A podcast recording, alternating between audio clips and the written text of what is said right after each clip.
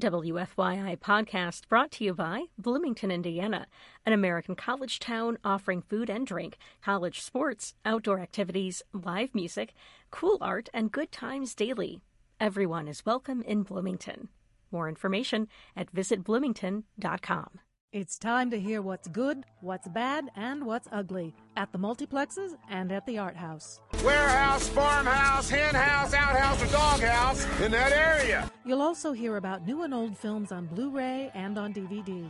Plus, you'll hear all the latest Hollywood gossip. I don't care! Okay, maybe not the latter, but it is time for film sociology with WFYI's film guru. Kaiser Shizzy! No, that's Matthew Socey. It's such a fine line between stupid and, and clever, yes. Let's see how thin the line is. Here's your host, Matthew Socey.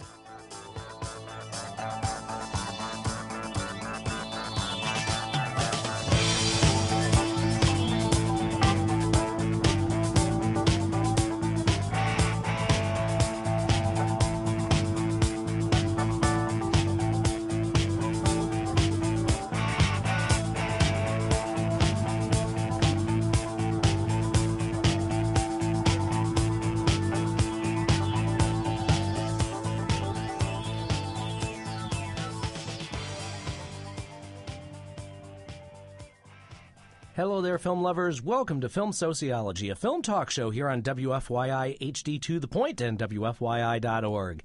If you have a question or a comment, you can email me at msocey, that's M-S-O-C-E-Y, at WFYI.org. I'm also on Facebook, also on Twitter, at Matthew Socey. This show is available as a podcast, and it's also available on iTunes.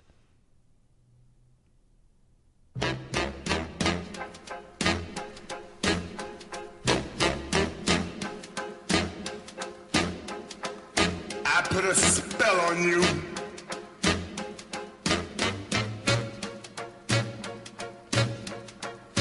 Because you're mine.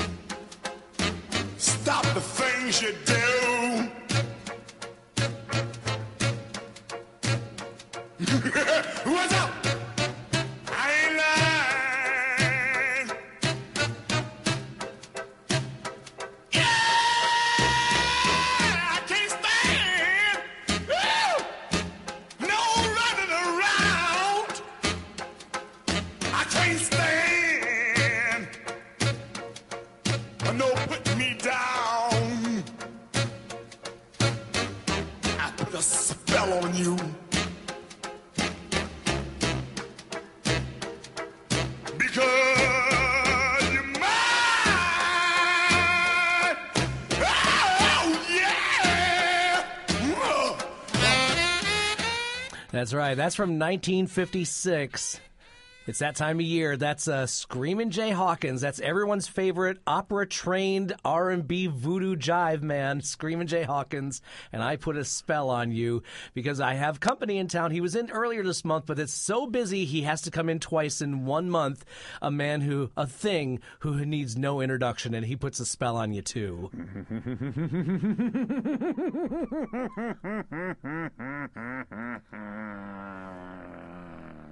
Of course, I put a spell on you. For everything you do should be counted, should be credited against you. Because you are the great Matt Socey. And I am Sammy Terry. I see an MCing gig for Sammy, a Sammy Terry show sometime in my future. Might have to plan that for next year. How are you, Sammy? Oh, I'm doing horrible. It's so exciting each and every day that I get up in my birthday month. October was so nice that they fashioned an entire celebration of Halloween around my birthday. I'm so very honored. So I, I'm guessing the house is all the house is all ready for this weekend. Uh, I know. I think if I remember right, some some cities are celebrating Halloween this weekend, and then others are actually just going to flat out do it on the 31st. Oh, that's correct. They're expanding leading my birthday celebration in all communities. Some on Saturday, a little dabble on Sunday. Even some may let it pour over on Monday like an oozing, festering wart. But Tuesday, the day of my birthday, Halloween, all of the little tooth decay seeking suckers that come to your door, make sure you put your own spell on them. And of course, November 1st is always good because all of that candy is marked down. Exactly. Hit your local discount store for cheap candy so the dentists can get richer. And you got to get that stuff out for the Halloween or for the Christmas stuff that comes in. There are no Thanksgiving stores. I'm sorry. That's not my problem. I had to shred a Santa suit costume. I thought it might be for trick or treating, but it wasn't. They've already got Christmas brewing in some of those retail places. There's a Silent Night, Deadly Night comment, but I'm just going to move on here. There so. certainly is. In fact, that is my Christmas special for 2018. you called it right. this year, Sammy Terry's Christmas special will be Santa Claus Conquers the Martians. Oh, that's excellent. Excellent stuff. So, SammyTerry.com, you can go for all the uh, web information. But what do you got coming now? th- th- This I have to preface this. This is w- depending on when you listen to the show. If you're listening Saturday morning, like you should, thank you. But uh, Sammy Terry is busy all weekend long, and you have plenty of chances to see him on the road as well as on your computer. Sammy? Well, that's right. On this Saturday, October 28th, at 6 p.m., I will be on the east side of Indianapolis at the Key Haunted Escape Rooms. I'll be performing a stage show about 8 o'clock, but I'll be doing four Facebook Live broadcasts during that time from inside the escape rooms. And the Key Haunted Escape Rooms are the only haunted escape rooms in the city. So make sure you bring your Halloween and make it every day of the year at the Key Haunted Escape Rooms and see me on Saturday from 6 p.m. It's the most gruesome time of the year. It certainly is.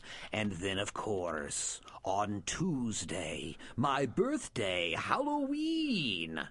I invite all of your listeners to make sure they have liked the Sammy Terry fan page on Facebook. Because so many Sammy Terry fans since 1962 have moved away from the central Indiana area and cry and whimper every year that they can't see Sammy Terry's Halloween special. So this year, my webmaster, George, has created a Facebook Live broadcast of my annual Sammy Terry's Halloween movie special, and I'll be bringing to you Dr. Jekyll and Mr. Hyde at 8 p.m. Eastern Standard. So everyone listening, make sure you like the fan page, share it, and tell all of the Hoosiers that have moved out of the state in your family or fiends. And let them know that they can once again see Sammy Terry on Halloween, spooking, tricking, and treating like always. George is your, your web guy, your web spider, There can't be a better webmaster. and plenty plenty of uh, plenty of arms to work you on. You should see him work a keyboard. It's amazing. Uh, so there you go, ladies and gentlemen. So you can check out Sammy all weekend long, and make sure you do that. And we'll get to Sammy in just a little bit, but we got some some other films that have uh, opened this weekend in theaters. Um, the the main one I got to see, and by the way, uh, depending, oh, it actually doesn't matter when you're listening to this. Thanks to everybody who helped out during the WFYI Fall Pledge Drive, and remember, it's never too late or too early to support public radio goodness and hear WFYI. Uh, WFYI.org slash give or 1 800 233 0020. But thanks to everybody for helping out. We really, really appreciate it. Where else can you? And, and part of the reason why we can have Sammy Terry on twice a month and you can have uh, the, the, uh, the frivolity that is film sociology is because of supporters like you. So thank you. Uh, opening in theaters this weekend, quite a, quite a number of films. Uh, the one I got to see a slight letdown called Mark Felt, the man who brought down the White House, and uh, this is the this is a film starring Liam Neeson, and it's based on a true story of Mark Felt, who is also known as Deep Throat the the Watergate Deep Throat, not the movie Deep Throat. So um, this is a film that actually works out if you've never seen All the President's Men, and it's uh, it's a period piece. Obviously, uh, Diane Lane plays his wife. Uh, you have people like Josh Lucas in the film, and it's a it's the background of how uh, Felt was seeing how the uh, White House was going and how the FBI and the CIA were acting, and decided to kind of take matters into his own hands. Um, the problem is because I grew up with, uh, for me, the, I grew up with All the President's Men, the now second most riveting journalism film ever made, right behind Spotlight. Uh, but I think of those memorable scenes with Robert Redford and Hal Holbrook in the parking garage in Washington. And to flesh that out a little bit more, um, it, it, was a little dry and a little, a little low in energy for my taste. So, um, you know, at, at the very least, I'll say kudos for Liam Neeson to taking a break from action movies, even though The Commuter opens in January. Um, you know, good for that. But um, if you know the material, it, it doesn't bring anything new to the to the table. Um, if you don't, you might like it. Uh, just probably you'll like it more than I do. But watching the scenes where, and it's usually about halfway through the film, of uh, of Deep Throat and Woodward meeting for the first time, had the feeling of a college acting scene uh, workshop, and that's that's that's not not a good sign. So that is opening in theaters this weekend. Also in theaters, and uh, I, I, thought about uh, our film sociology alumni, uh, Kobe and Bianca. It's a film from Andrew Garfield and Claire Foy called Breathe. And this is based on the true story of, a, of an English tea salesman who winds up getting a rare disease and is stuck on a respirator. This is in the late 50s, early 60s and uh, what his wife helps and friends do to not only get him uh, a respir- get him onto a respirator to keep him alive, but also a respirator that gets you mobile. Because if you've seen hospitals in the U.S. and in England in the 50s, you were basically stuck to an iron lung and you were stuck forever. And this, so part of it is the inspirational story about how this item was made, also a devoted love story between Garfield and Foy. Um, and, and, if you look at the trailer, Bianca and her mother are totally going to see this. It's uh, it's directed by Andy Serkis for you fans of Planet of the Apes and Lord of the Rings. Yes, the the stop motion actor is directing this film. So yeah, very very cool the film how it, it, I think I think the AV Club referred to it as this year's the theory of everything, where a a, crushing disease does not uh, break love's uh, love's labors, whatever.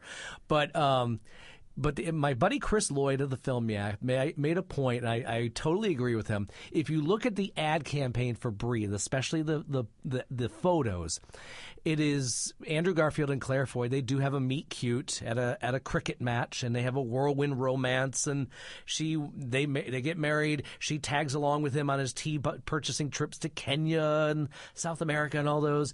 And that's usually like the first ten minutes of the film before the disease kicks in, and it's a lot of them, you know, forehead, the forehead, and the and the sunsets in the background, and I guess that's an easier sell than you know, uh, Andrew Garfield bedridden with a hole in his throat. I, I, I, guess you can't, Sammy. I guess you can't do a love story. It's difficult to sell a love story with a hole in your throat. Maybe nobody wants to kiss a hole in your throat. Moving on, yeah. Um, so there there is that aspect of it. So um, it is it, it's yeah, it is kind of a.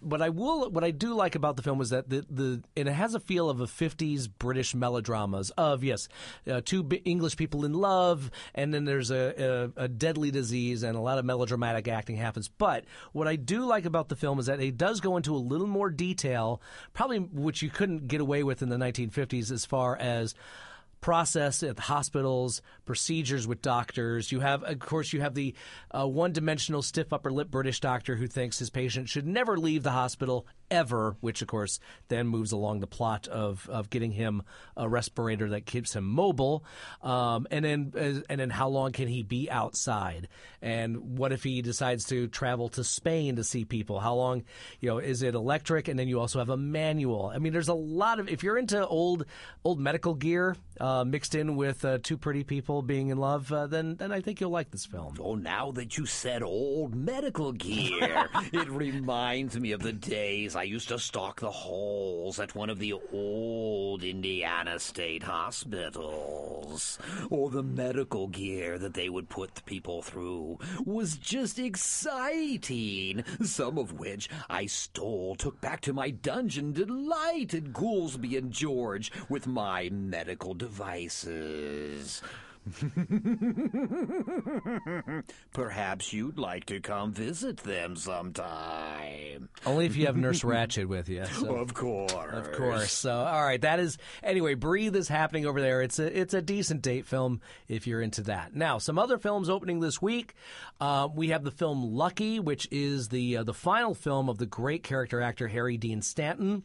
Uh, plays a man finding himself uh, on a journey of self exploration and search for enlightenment. Uh, I believe David Lynch is in this film. Ron uh, Ron Livingston, uh, Tom Skerritt, if I remember correctly. Um, you also have the origin story for Winnie the Pooh. Goodbye, Christopher Robin. So if you like Saving Mr. Banks, I think that's going to be up your alley. From the director of American Honey, The Florida Project, looking at a childhood set in a stretch of highway and a Florida motel. Um, it's the land outside of Disney World, and it's it's the story of those people, the, you know, the people who live in the motels, and a rare non-psychotic performance from Willem Dafoe. Always nice to see that whenever possible. Oh, I much prefer him psychotic any day. We we know, but it's called acting. Sometimes you got to stretch that out. And in Loving Vincent, which is now being labeled as the f- world's first fully oil painted feature film, bringing the the work of Van Gogh to the big screen. So a little experimental there. Um, also opening in theaters is Suburbicon, the film starring Matt Damon, Julianne Moore. It's written by Joel and Ethan Coen and directed by George Clooney. So nobody in the GOP is going to watch that.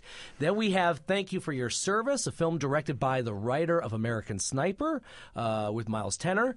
All I see is you. Ah, now we're getting into your film, Sammy. All I see is you a thriller with Blake Lively and Jason Clarke about a blind woman whose uh, life and relationship with her husband is upended when she regains her vision.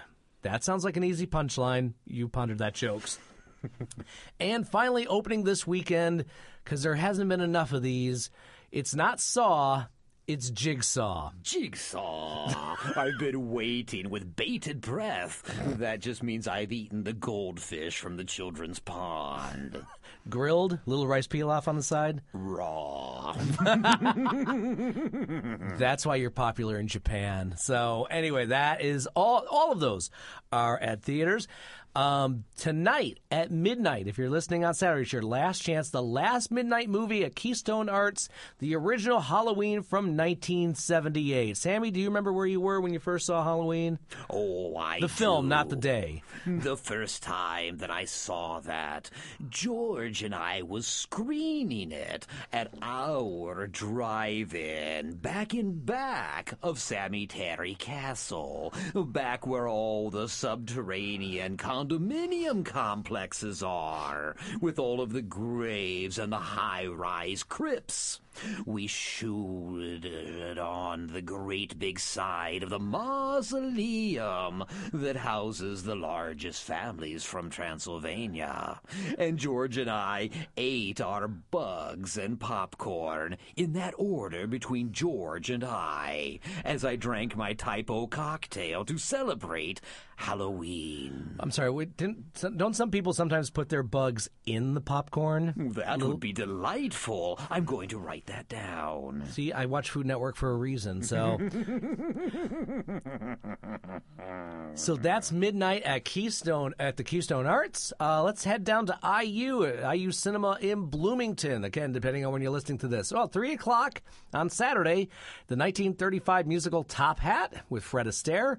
Uh, at 6:30 p.m., Exodus: Our Journey to Europe from 2016. That's at 6:30 p.m. Saturday the 29th, Baraka from 1992 at 3 p.m. La Cercle Rouge at 6:30 p.m. The the round circle. No, the red circle. Sorry, pardon my French. Literally, Rouge. Yeah, uh, from 1970, great crime film. The uh, Jean Pierre Melville uh, series. Really, really cool stuff there. Monday the 30th, the 2003 film Luther. And then, ah, whoa. IU Cinema's not open on th- on Halloween's because they want to go trick or treating. But Thursday, November second, at six thirty p.m. is a part of the Jean Pierre Melville series, uh, La Doulos at six thirty p.m. and at nine thirty p.m. Essential black and white indies from the 1990s, uh, the 1995 Abel Ferrara vampire film The Addiction, with Lili Taylor, Christopher Walken, Annabella Sciorra, from the director of Bad Lieutenant, King of New York, a uh, kind of navel gazing look at vampirism in 90s New York City. It's worth checking out. I'm, I'm a fan of Abel Ferrara's work, even if I don't understand half the stuff he does. But uh, this, and I don't believe this is on, it's I don't think it's in print on DVD. I don't know if it's available online, but kudos for IU Cinema for getting this. This is worth checking out. Friday, November 3rd, from 1986, the action adventure comedy Never Too Young to Die. Saturday, November 4th, The Scar of Shame at 7 p.m. And then Sunday, November 5th, here's your double feature. At 3 p.m. from 1986, Rob Reiner's Stand By Me. And then 6:30 p.m. as a part of the National Theater Live, Rosencrantz and Guildenstern are dead. Both of those happening Sunday, November 5th, aka Emma's birthday. Horrible birthday to Emma. Her horrible 16. Horrible 16, the year of questions and discovery. the time when everyone wants to avoid and no one wants to go back to. What are you talking about? All right, let's head over to the drive-ins. I love the fact that the drive-ins are still open in October. I guess that's why we have heaters in our cars. Over at the Tibbs, Screen 1, here's your double feature, Sammy. Jigsaw and Happy Death Day. Excellent choices. There you go. Classy. right. Screen 2, American Made and The Foreigner. Two action films. All right, there's that. Uh, screen 3. Yeah, Sammy, I was wondering, um, Tyler Perry's Boo 2. A Madea Halloween. A Madea Halloween. Boo hoo hoo. Sometimes the best jokes are just short. So that is happening as well as Till Death Do Us Part. And then Screen 4. Oh, these are both Warner Brother movies, I think. It and Geostorm. Excellent. Yeah, that's there's that. Um, over at the Skyline Drive-In in Shelbyville, they're going old school for the for the families. Um, at eight o'clock, Monster House from 2006, and then at 9:45 from 1991, the reboot. Well, not really a reboot; it was the film version of the series, The Addams Family. So if you're a fan of Raul Julia and Anjelica Huston and really who isn't uh, that's worth checking out there so over at the historic art craft theater they're also showing the addams family at 7.30 p.m at saturday Gomez and Morticia are getting good play this weekend. and good play with each other whenever possible I was always jealous of Gomez as he kissed up her arm, heading towards her neck, where her type O flows warm. mrs Socey doesn't speak french around the house for good reason so yeah exactly Wee, wee, wee, all the way home. Yeah, that too. Um, Friday, November 3rd, call Bianca and her mom. Sense and Sensibility at 7.30 p.m. Everyone's favorite Jane Austen film with Emma Thompson, Kate Winslet, directed by Ang Lee, Alan Rickman, Hugh Grant. That's going to be a fun Friday night. Saturday, November 4th at 11 a.m. and 2 p.m. This is uh, an event called Can Cartoons for Cans. And it's uh, collections and donations to the Interchurch Food Pantry. So uh, you can watch cartoons and bring some canned goods and that's a good cause over there. Saturday, November 4th, Animal House. Excellent. Belushi at his best. Scary is uh, different scary type of fraternity houses back then. It is. And then um, Saturday, November 11th, Lasting Impressions, honoring our heroes. I think that's a live music event, but I just plugged it anyway. Okay, so that is all happening there. Uh, Want to head to the video store in a little with a, uh, right now. Actually, there's a couple of older titles I didn't get a chance to talk to earlier. Uh, thanks to Film Movement for sending these over my way. The first one is a is a French revenge film called Moka, and it's actually yes, it's French for mocha, the color, but it's a mom on a revenge uh, trail after finding uh, trying to find the one mocha Cadillac. I remember, if I remember it, it is a Cadillac that uh, the car that may have killed her son and it's uh, tracking down the car, sneaking into the driver's job, fi- and, and actually striking up an odd friendship and and work relationship with the person who may or may not have killed her son. Um, it's an understated performance, not an American melodrama, not an a- not an action revenge film. So yeah, Liam Neeson's not in this, uh, but it's but it's a fascinating look at how to what lengths a person will go to extract revenge. And uh, so anyway, that's uh, that's courtesy of Film Movement. And then uh, from Bulgaria, we have a film called Glory, and it's a story of a, of a longtime rail worker who finds money uh, left on some railroad tracks. And uh, we have a, the woman who's the PR department of the uh, Ministry of Transport who wants to, of course, push this up as a very positive story. We got a hero, that sort of thing. And as the guy's getting his non-denominational award and Laurel and Hardy handshake. He actually brings up benefits that the workers and his and his kind have uh, not received yet from the head of the transport. So it becomes this kind of uh, clash of ideas and manners. The uh, PR lady, I think, if this was made in the states, Jessica Chastain would play that role. Um, but it but it becomes deeper and deeper where he's the rail worker. It's not so much wants the money, but wants what's right. And of course, the uh, the PR department and the Ministry of Transport want to keep things uh, on the even keel. So, a, a kind of a squirm-inducing uh, com- drama and comedy of manners. But that is uh, the film called Glory from Bulgaria.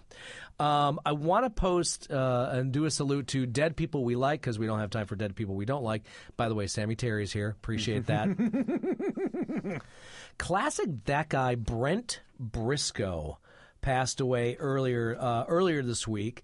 And uh, looking through, and, and, this is a classic that guy because I didn't have the name committed to memory, but he's got a familiar face. So looking through, trying to find some of the stuff he appeared in, and the, the beauty of being a, char- a, a quote unquote character actor because as Mrs. Socey likes to say, all actors are character actors. Um, but you know, somebody who's familiar to you, but you don't know their name, but you like their work. And for some, they remember him when he was in this, and some they remember when he was in that. One of his first, he played Luther in the Burt Reynolds series Evening Shade back in the early '90s.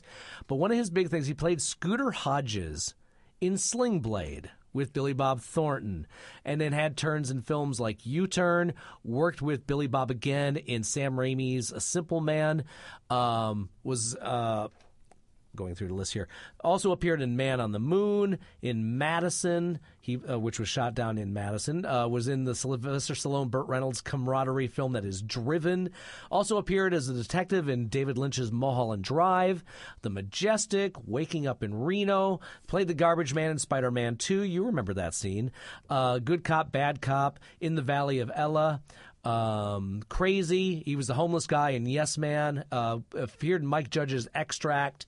Um, Small Town Saturday Night, Jane Mansfield's Car, uh, Hello, my name is uh, Hello, my name is Frank from 2014. Played JJ in Parks and Recreation, and uh, once again re- was in a part of the uh, Twin Beat Twin Peaks reboot as Detective Dave Macklay. So salute him. Long list of recognizable things Yep. for an unrecognizable man. Exactly. And as long as he's working and the check's clear, that's all we ask for.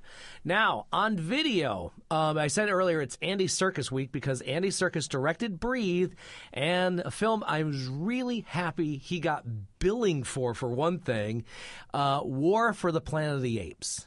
Uh, of course, he's been playing Caesar in the last three Planet of the Apes reboots, and you know you've seen him in well, you've seen his image in shapes, in, in body form, in one way, shape, or form. Of course, in King Kong and Gollum as, as Gollum in Lord of the Rings, but uh, but he's one of the, if not the best stop motion actor working today, and the fact that he's got to play Caesar in three Planet of the Apes films, and in this one, Caesar is up against a ruthless colonel played by Woody Harrelson, doing his best Colonel Kurtz like imitation. I believe there's even a piece of graffiti that says Ape Apocalypse now. Not kidding. I didn't write it, but it's there. Uh, but it's of course apes versus the the the men, and of course this colonel wants to build a wall around, and I, I guess you know what? I think he wants the apes to pay for it. I guess that's all we're we're going.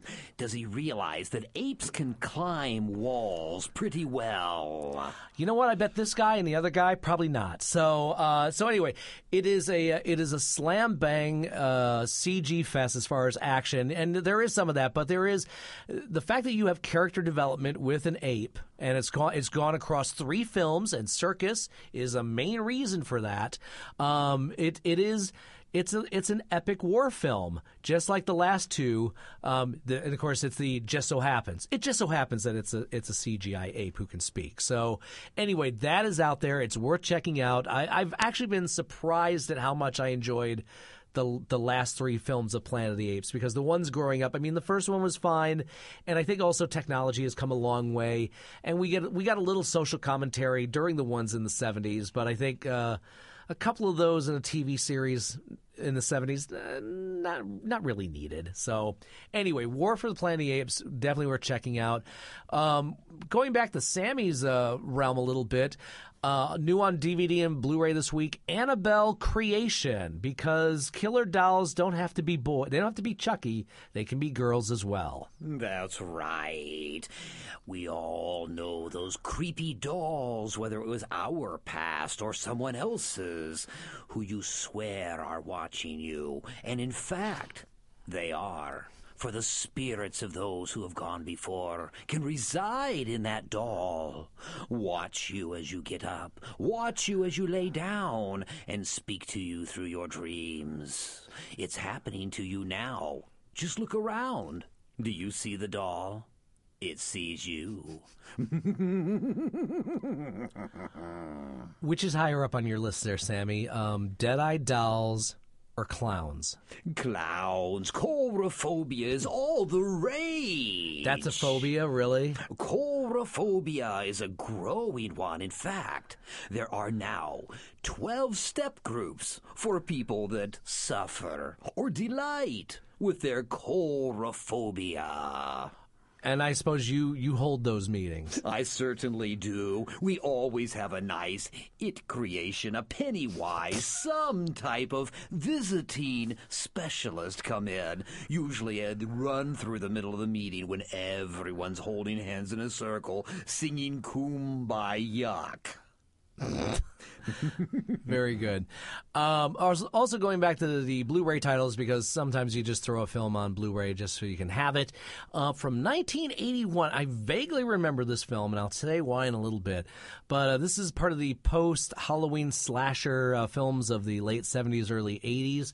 Uh, from 1981, Night School, and this is uh, this is of course d- uh, Boston, not a, not Boston College, but a college, College in, in Boston. Boston. Thank you. Yeah, tongue tied.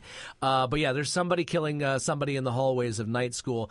This is, and it's on Warner Archives. This is known because this film started at then unknown actress named Rachel Ward. Now, Rachel Ward had a special place in my heart as a kid because she, the first thing I saw her in was Burt Reynolds' Sharky's Machine, playing the object of uh, Reynolds' investigation.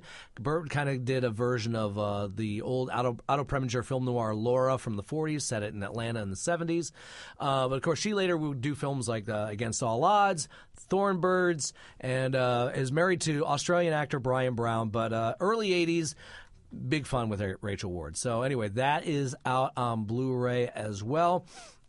And I think that yeah, that's all the really for the uh, the old titles. So oh, and the Good Catholic, actually, uh, film that was shot in Bloomington with uh, Danny Glover, John C. McGinley, uh, a film about a priest, a young priest who starts to have an odd friendship with a young lady, and it, it questions a few things as far as the strength of somebody's faith. But it's a it's a faith based film that actually asks some serious questions as opposed to preaching to the choir. And you also have some fun performances from uh, John C. McGinley as the tennis uh, tennis shoe wearing. Hoosier basketball loving priest, kind of the smart aleck, and of course Danny Glover, who's not too old for this stuff, is the elder priest uh, who gives the young priest sage advice. And it, it, I, without not really giving away a whole lot, but it gives you an ending that's not wrapped in a pretty bow. It actually leaves some questions unanswered. So kudos to the Good Catholic, shot in Bloomington, I believe, last year. So those are happening.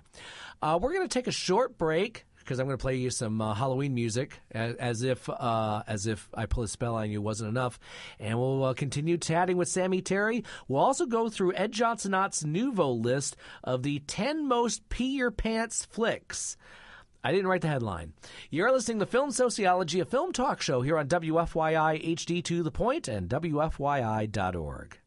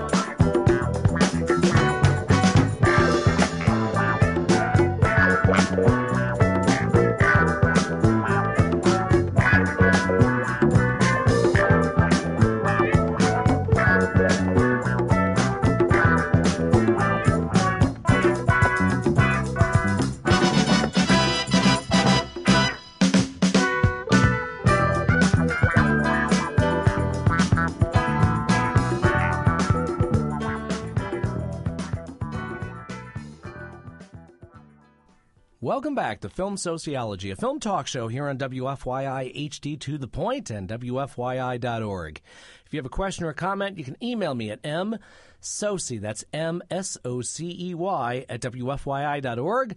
I'm also on Facebook, also on Twitter at Matthew Socey. I'm hanging out here with Sammy Terry because it's that time of year and he's going to be all over the place. You can go to SammyTerry.com for all sorts of information on where he'll be.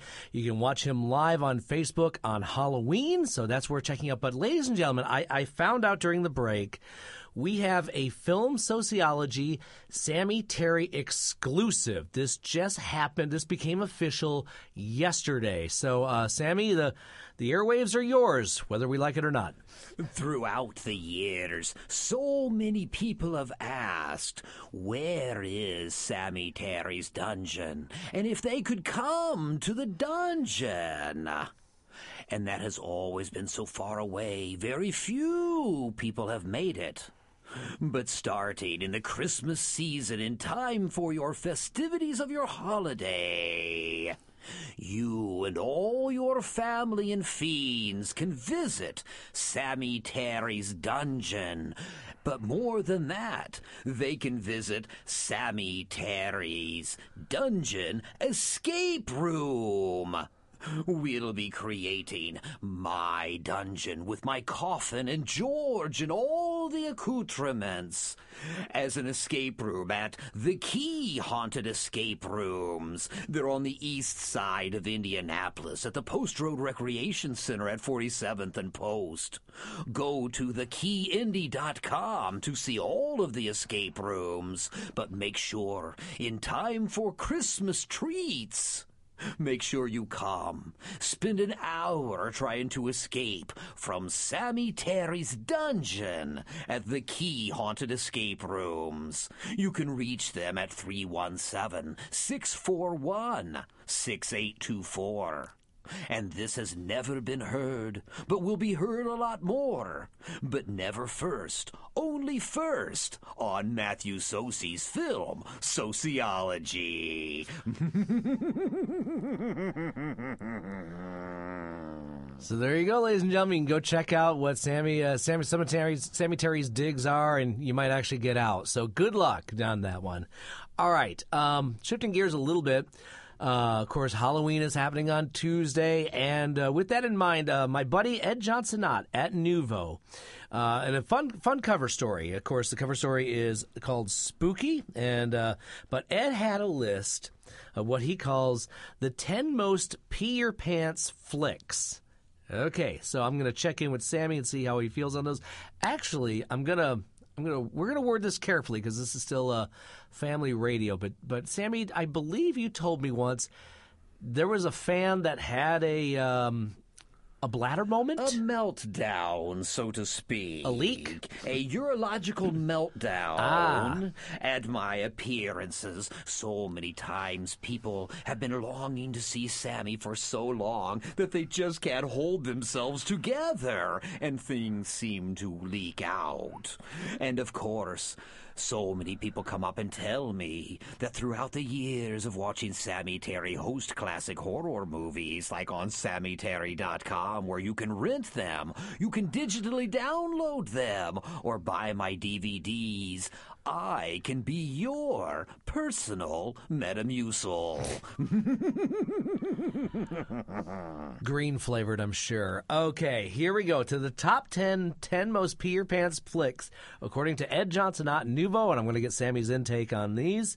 Number 10, the original 1974 Tobe Hooper, The Texas Chainsaw Massacre. Excellent. Number 9, the 1991 Academy Award winning Best Picture, The Silence of the Lambs. One of my very favorite psychological thrillers. It's not just for midnights anymore. That was their number eight, as we've talked about. A, you can see it a couple more times. 1978's Halloween. Of course. I remember seeing this film when it opened. So I was eight. My brother was 14. My dad took us.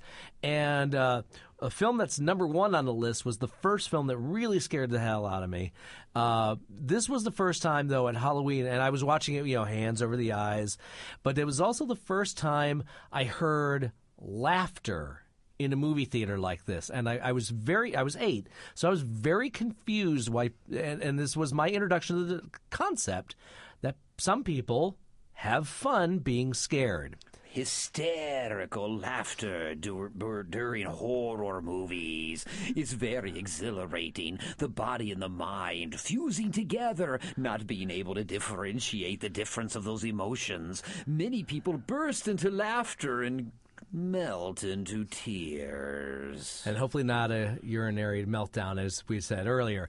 But I, I remember a few years ago when we collaborated, of course, your contribution to Titus Andronicus at the Richmond Shakespeare Festival, and hearing hearing the laughter not just during your curtain speech, but when we heard laughter during the show. And some, I remember talking to some people who were kind of horrified at some of the stuff that people were chuckling at. But those of us who were on stage, we, we got a big thrill out of it, especially the, the final scene. And if you've not looked up the synopsis for Titus Andronicus, do so. If you're a fan of horror movies, you will like William Shakespeare's Titus Andronicus. Than Macbeth. I'm gonna I'm gonna say it's a bloodier tale than Macbeth and even Coriolanus. And by the way, shout out to Bardfest. They have one final weekend of performances, including Macbeth, Taming of the Shrew, uh, Cymbeline, and complete works of Shakespeare abridged. All right, back to the list. Um, number seven, the original 1968 George Romero's Night, of the Living, Dead. Which, of course, is also Volume 1 on the Sammy Terry Nightmare Theater DVD that you can order on SammyTerry.com. And yes, they're coming to get you, Barbara. That's right. They're coming to get you, Barbara. See, it's not just for Boris Karloff impressions anymore. Number six, the original Ridley Scott 1979 Alien. Yes, the film also known as John Hurt's Indigestion. the famous story on that, of course, is only Ridley Scott and John Hurt knew that moment was going to happen. None of the other actors knew the scene in the canteen where the alien bursts out of Hurt's chest. Take that for what it's worth from an actor or a director standpoint. Number five is a film I just watched on Thursday. There is a group of, I had the day off here from FYI. There's a group of gentlemen I, I watch movies with on occasion and go have lunch.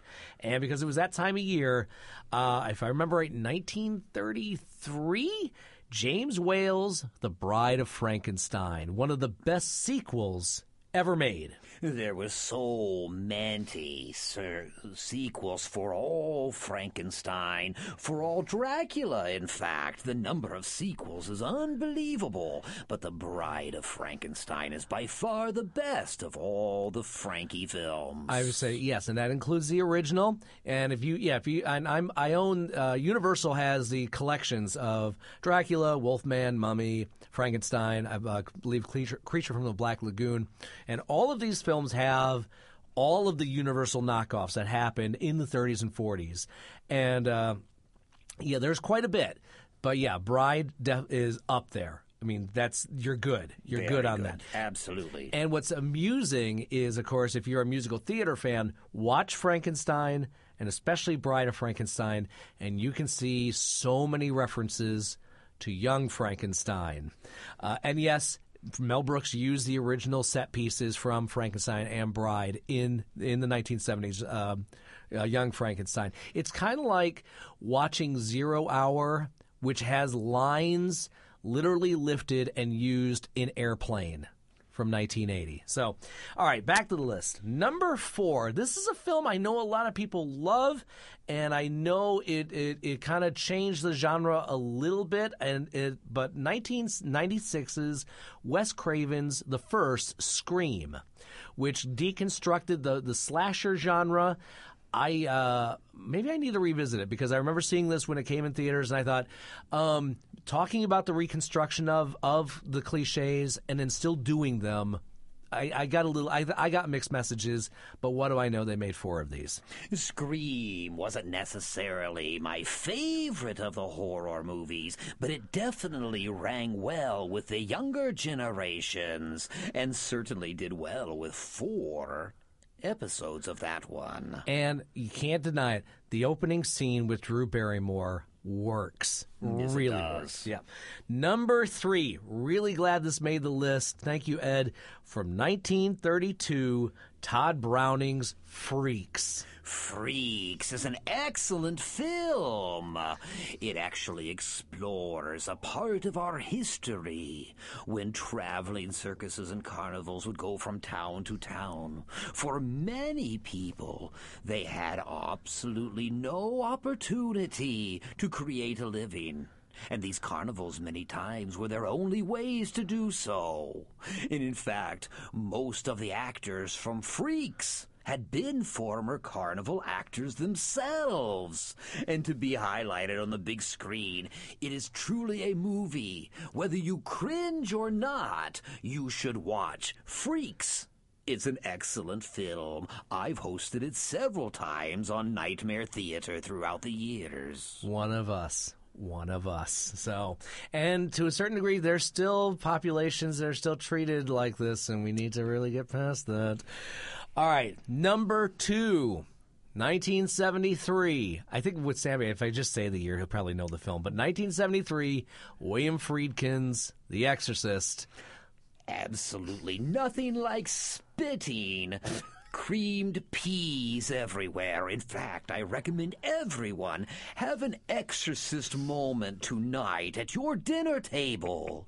Just start gurgling and gargling with a mouth full of mush and then just expel it on the table with a hearty laugh. I'm sure everyone will agree. Just don't touch the crucifix. Just don't. Stop. but yeah, 1973, a film, and, and remember, this was there, there. were people who passed out. There were people who got physically ill seeing watching this. So that's that's impact. And a lot of people talk about Star Wars as the original summer blockbuster. Um, number two and number one on that list could be exceptions to that rule. And these were these were really the blueprints for what is now the summer blockbuster as we know it. Number one, 1975, Steven Spielberg's Jaws.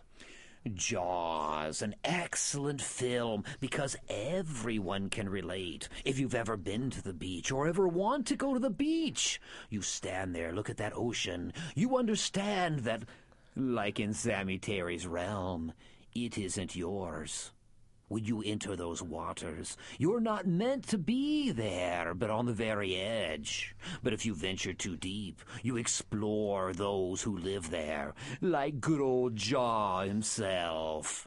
And he was doing nothing but trying to go to the pantry for a little night snack. You happen to be there. Remember that next time you're at the beach. They're waiting for you. Wasn't this basically, Sammy? This was your Frankie and Annette movie, I believe, as a kid. Absolutely. Two lost lovers walking hand in hand at the seashore, venturing further, further into the surf, until one of them loses 10 pounds of ugly fat from the knee down. I saw Jaws in Long Beach Island, New Jersey in the summer of 19. 1975 full crowd screaming all the way, singing on an island, like I said, on an island. My my grandfather, who I thought was the old man in the sea, walked out, and then the next day, my father, love you, Dad.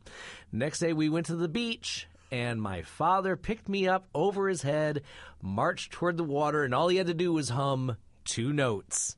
Doo-doo. Yep, and it scared the living hell out of me. And looking back, I think that's where my love of cinema began because I I, I found out at a fairly young age that that was a piece of celluloid that did that. A, movie did that, and it was buried in my brain. And uh, you know, uh, uh, into like I said before, the, the Halloween, you know, the, the, experience with Halloween, and then watching stuff on TV, of course, with your local horror show hosts. Lost Art, not that many left. Glad Sammy's here. Glad Sven is here. So you know that sort of thing. Uh, but yeah, this this is an unforgettable moment and a, a probably a, a, deal changer, deal uh, yeah, game changer in my life. Um, honorary mentions from Nuvo readers, according to the article. Um, the original Blob. Of course, you want to be in a movie theater with Steve McQueen in 1955. There is that. Um, Edwin, yeah, the Blob. Uh, the original Nightmare on Elm Street. Uh, Evil Dead 2 uh, with Bruce Campbell, of course.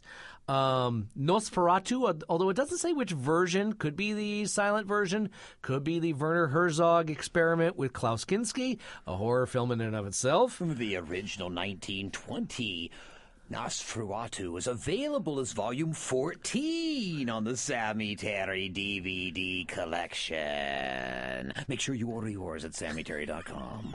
Are you getting the hints there, folks? Um, and uh, Frailty, that's another underrated one. Uh, the Birds. Interesting that Psycho didn't make the list, but, you know, there's only 10, and we discuss. I guess the, the, the article does its job. We have a list, we've recited it, and we discuss it. So there that's is that. right. Any of the Alfred Hitchcocks are all good. And also, old Jackie Nicholson in The Shining had an indelible imprint on many people's hotel experiences. And if you're really into that, if you really love The Shining, you should look out for the documentary Room 237. Um, at times fascinating, and thank God it's happening on movies and not at the bar stool next to you. But it's many different people's theories behind some of the some of the imagery and some of the subliminal messages that The Shining was trying to tell you. Everything from um, the treatment of Native Americans. Of course, there's there was a long running rumor that that Kubrick filmed a stage, the stage, and basically that the moon landing was staged and that Kubrick was the one who directed it. So anyway, those are mentioned on there, but that's a supplementary, uh, supplementary too. Anyway, um, but yeah, this this is, and then finally, uh, a film that is that is mentioned from Brad Keen. Manos, The Hands of Fate from 1966. As my daughter has reminded me, one of the worst movie experiences she's ever had in her life. For the record, I showed her the Mystery Science Theater version of Manos, The Hands of Fate, not the regular studio, not the regular version of Manos, The Hands of because I am not, I may be a terrible father, but I'm not a cruel human being. Show me some, a, a little slack. Just cut me a little bit of slack there. So, anyway, so Sammy, um, of course, it is your weekend, and SammyTerry.com is happening on Saturday. Do you remember the first movie you watched that scared you? Or in your case, delighted you? Of course, the very first movie people ask me all the time. What was it that you played on Nightmare Theater in 1962? And it certainly was one of my very favorites, and that is The Mummy. Boris Karloff. It's Boris Karloff. Of course, back then it was the very first shock movie package that Hollywood had released. Uh, it had all of the great classics the Dracula Frankenstein, Creature from the Black Lagoon, as well as The Mummy. And that was the first show I ever showed on TV in Indiana.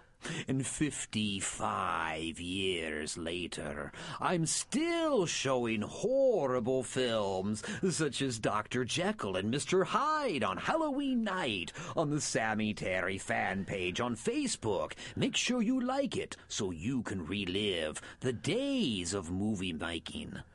Is there a list? Have you, Sammy? Have you compiled a, a list of the films that have been broadcast over the years? I, I asked because I know somebody in Detroit has tried to do that with Sir Graves Ghastly. He went from the 60s through the 80s, and there's a few gaps in time, but I wondered if there is a show log that could be done for Sammy Terry, SammyTerry.com of, of the stuff that have been, have been uh, viewed over the decades. The closest I've heard when I was actually doing Scarvania's haunted house a few years ago up in Muncie, a man from either Muncie or Anderson came and said he had documented through old TV guides all of the chronology of films that Sammy Terry had done, with only a few gaps and holes. Unfortunately, I lost touch with him. If anybody knows him, contact Sammy at SammyTerry.com. I would love to have a discography list of all of my films and how I did them. Because what's fascinating is, and, and I did this with Sir Graves, was I remember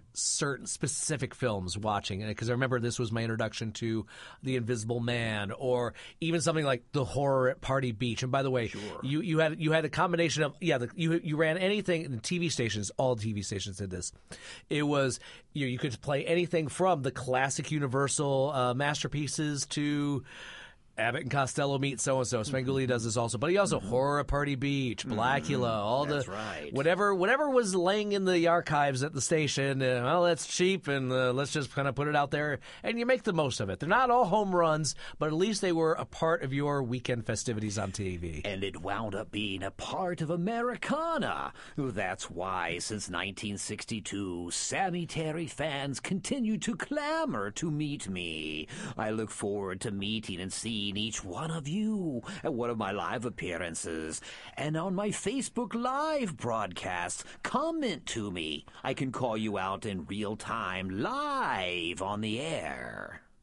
All right, we just got a little bit more time. Once again, hit hit the website and then uh, Sammy Terry Live on Halloween, and then uh, you have a couple more things coming up.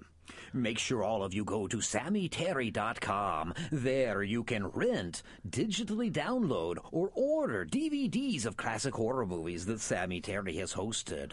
All of my things are available there. Make sure you like the Sammy Terry Facebook fan page. There you can watch my Halloween night TV special on Facebook Live. I'll be showing Dr. Jekyll and Mr. Hyde at 8 p.m. Eastern Standard Time. Invite all of your out of town family and friends. And of course, look forward to the Christmas season when Sammy Terry opens the Sammy Terry Dungeon Escape Room at the Key Haunted Escape Rooms on the east side of Indianapolis. And Matthew, thank you for celebrating my Halloween birthday here on Film Sociology.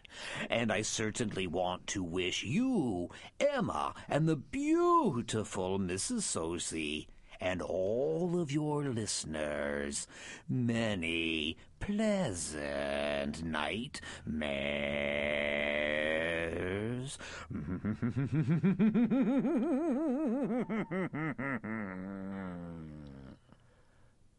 Thanks, Sammy. Appreciate it. Ladies and gentlemen, some words to live by. Soylent Green is people. Zardoz has spoken. Go see a good movie. You deserve it. Have a fun and safe Halloween weekend, gang. You're listening to Film Sociology, a film talk show here on WFYI HD to the point and WFYI.org. Good afternoon, Fort Myers. Good afternoon, California. Good afternoon, Michigan. In fact, lately they've been having problems with it in my favorite suburb. Where else? I saw a werewolf on Cermak And North Riverside was his placement. When the full moon's bright, he's digging in the dirt at night. Cause he's raising mushrooms in his basement.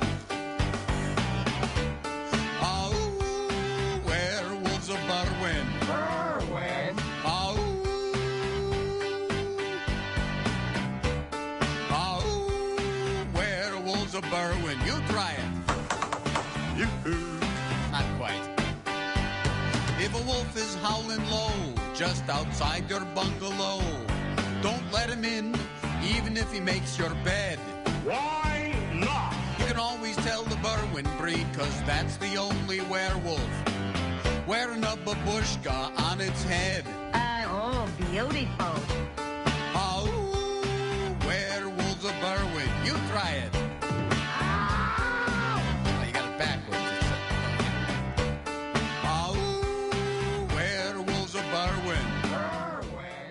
I can't believe you'd let her watch Manos. Is she scarred for life? Let's put it this way: What when I parent are you? when I wake her up, I vocalize the theme to wake her up to get her ready Oh, to school. Oh, you're a terrible father. We'll do it live. Okay. We'll do it live.